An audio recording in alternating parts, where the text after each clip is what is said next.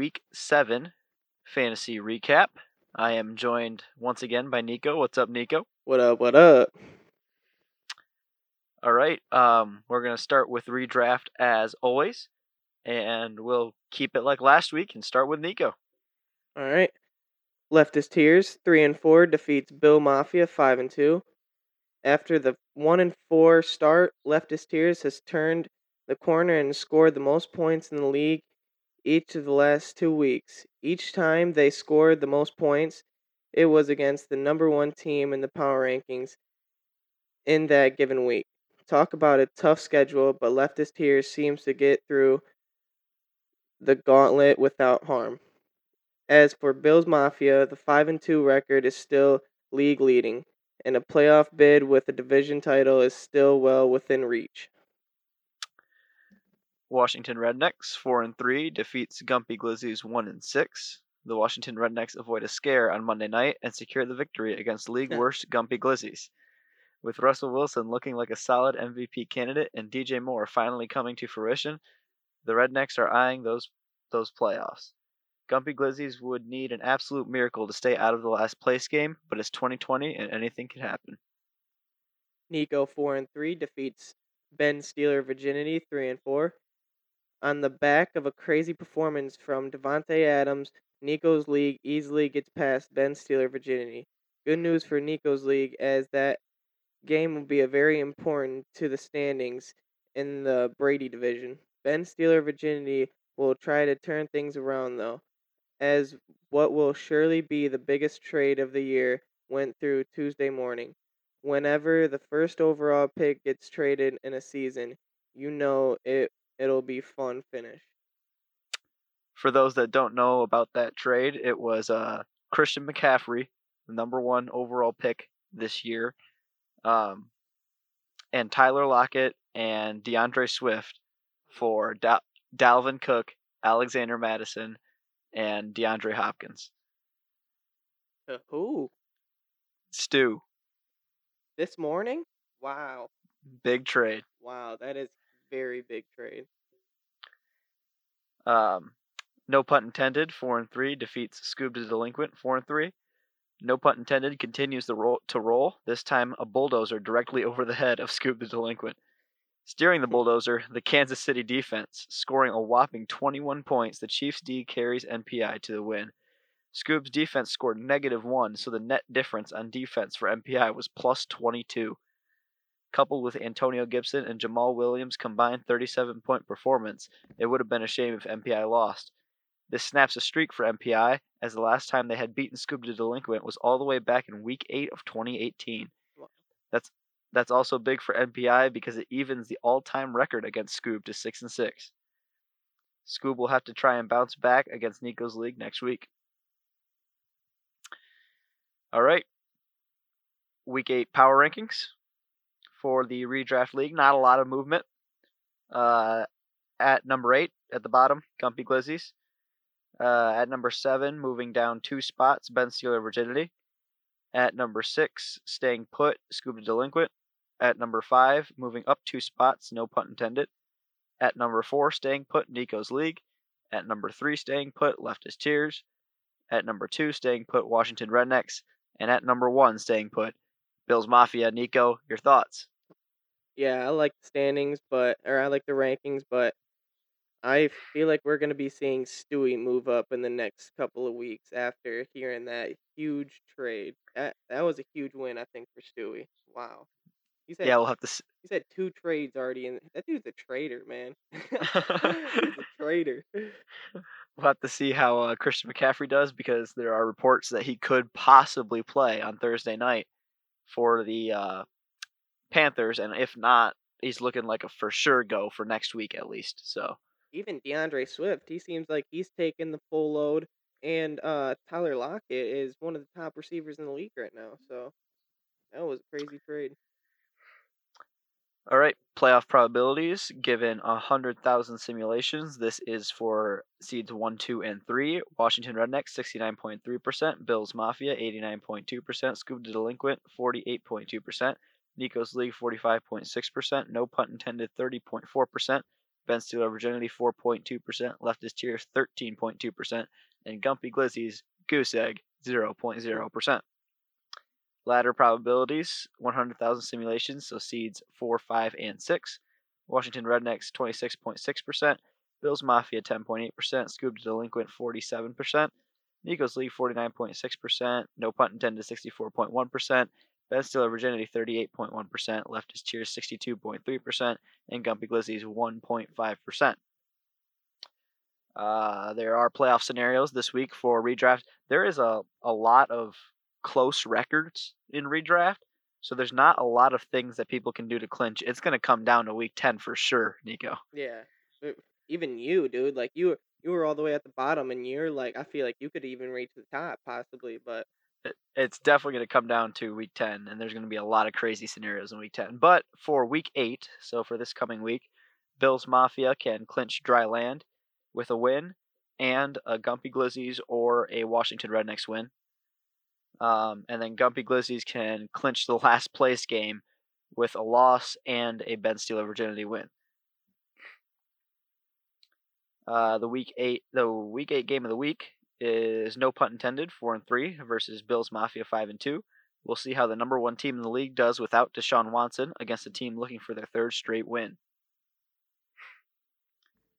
All right, to Dynasty. Actually, one one more note on the Week Eight game of the week.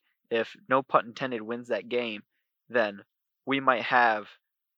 Let's see. There's uh four and three. Yeah, if, if no punt intended wins that game, it, it is very possible that we have five teams tied for first in the league. Wow. So that's crazy. All right, Dynasty. Gump Dynasty, one and six, defeats Stratton Oakmont Inc. five and two. Wow.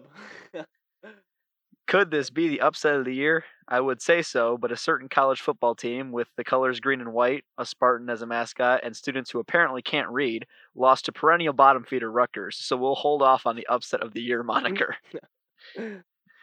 but it sure was a big one. We don't have official stats on this, but it may be may very well be the first time in league history that an eighth ranked team defeated the top ranked team in a given week. This also may be the first time ever an eighth ranked team has scored the most points of the week. Gump Dynasty, at least for this week, avoids the last place game, but would need everything to go perfectly from now on to secure dry land. Prestige Worldwide, 5 and 2, defeats Sneezy Raccoon 74, 3 and 4. Without Dalvin Cook and Dak Prescott, Prestige Worldwide still manages to pull off the second most points in the week, and the victory over Sneezy Raccoon 74. There was quite a scare, though, as Tyler Lockett and DeAndre Hopkins combined for 58.55 points on Sunday night's football. Luckily for Prestige Worldwide, Russell Wilson canceled out most of Lockett's points and holding the lead by six after it was all said and done. Sneezy Raccoon will have a tough one against Nico's dream team next week. It what feels like a must-win situation for them. Cummer Dynasty 2 and 5 defeats Nico's Dream Team 4 and 3. The league leader in total points will hold that title as Cummer Dynasty easily takes care of Nico's Dream Team. On the back of a standout performance from Kyler Murray, Cumber Dynasty was able to stay in the top half of this week's scoring and finally get an easier opponent who scored the second least. Cumber Dynasty will play the Scoob Empire next week, but without Kyler Murray as the Card- Cardinals have a bye. Nico's Dream Team will get Sneezy Raccoon 74 next week.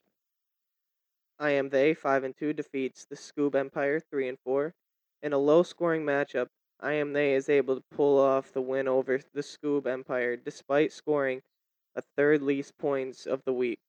While there also aren't official stats on this, this could be a very well be the first time in the league history a team has won a game with two or more players scoring negative points. Jerick McKinnon with 0.1 and Cam Newton with point or negative 0.1 and Cam Newton with negative 0.18.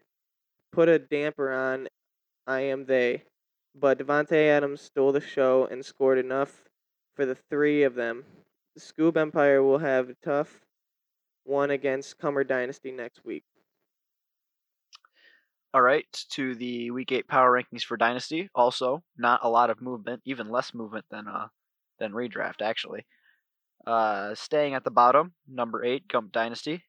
At number seven, staying put, the Scoob Empire. At number six, moving down one, Nico's Dream Team. At number five, moving up one, Prestige Worldwide. At number four, staying put, Sneezy Raccoon 74. At number three, staying put, I Am They. At number two, staying put, Comer Dynasty. And at number one, staying put, Stratton Oakmont Inc. Nico, your thoughts? Yeah, I I like it. I think um possibly Comer's a little bit too high, but he does have a really strong team despite of what I just seen this week. So do gotta respect where he's at, and I do respect the move down for me because team's not looking the very hottest, especially with the receiver corps. So we'll see myself in the ladders probably. All right, we'll get to playoff probabilities. 100,000 simulations for seeds 1, 2, and 3. Prestige Worldwide, 91.3%. I am they, 80%. Stratton Oakmont Inc., 84.2%. Sneezy Raccoon 74, 15.9%. Nico's Dream Team, 25.3%. Comer Dynasty, 1.3%. The Scoob Empire, 2.0%. And Gump Dynasty, another 0.0%. Ladder probabilities, uh, seeds 4, 5, and 6. Prestige Worldwide, 8.7%. I Am They, 20%. Stratton Oakmont Inc., 15.9%. Sneezy Raccoon, 74, 74.1%. Uh, Nico's Dream Team, 74.7%. Comer Dynasty, 52.8%. The Scoob Empire, 52.8%. And Gump Dynasty, 1% flat. Uh, we have a new segment for Dynasty, the clinches section. So there have been two clinches. Prestige Worldwide has clinched dry land, and I Am They has clinched dry land. Uh, playoff scenarios for Dynasty. Prestige Worldwide clinches a Week 11 bye with a win and a Comer Dynasty win. Stratton Oakmont Inc. clinches a Week 11 bye with a win. I Am They clinches a Week 11 bye with a win and a Nico's Dream Team win. Stratton Oakmont Inc. clinches dry land with a win or a the Scoob Empire win. Uh, Nico's Dream Team clinches dry land with a win and a Scoob Empire win. And Gump Dynasty clinches the last place game with a loss. Um, Nico, you're you're cheering for. You need to win, and you're cheering for Scoob. Yep. yes, I am. Stay out of that lake. yeah.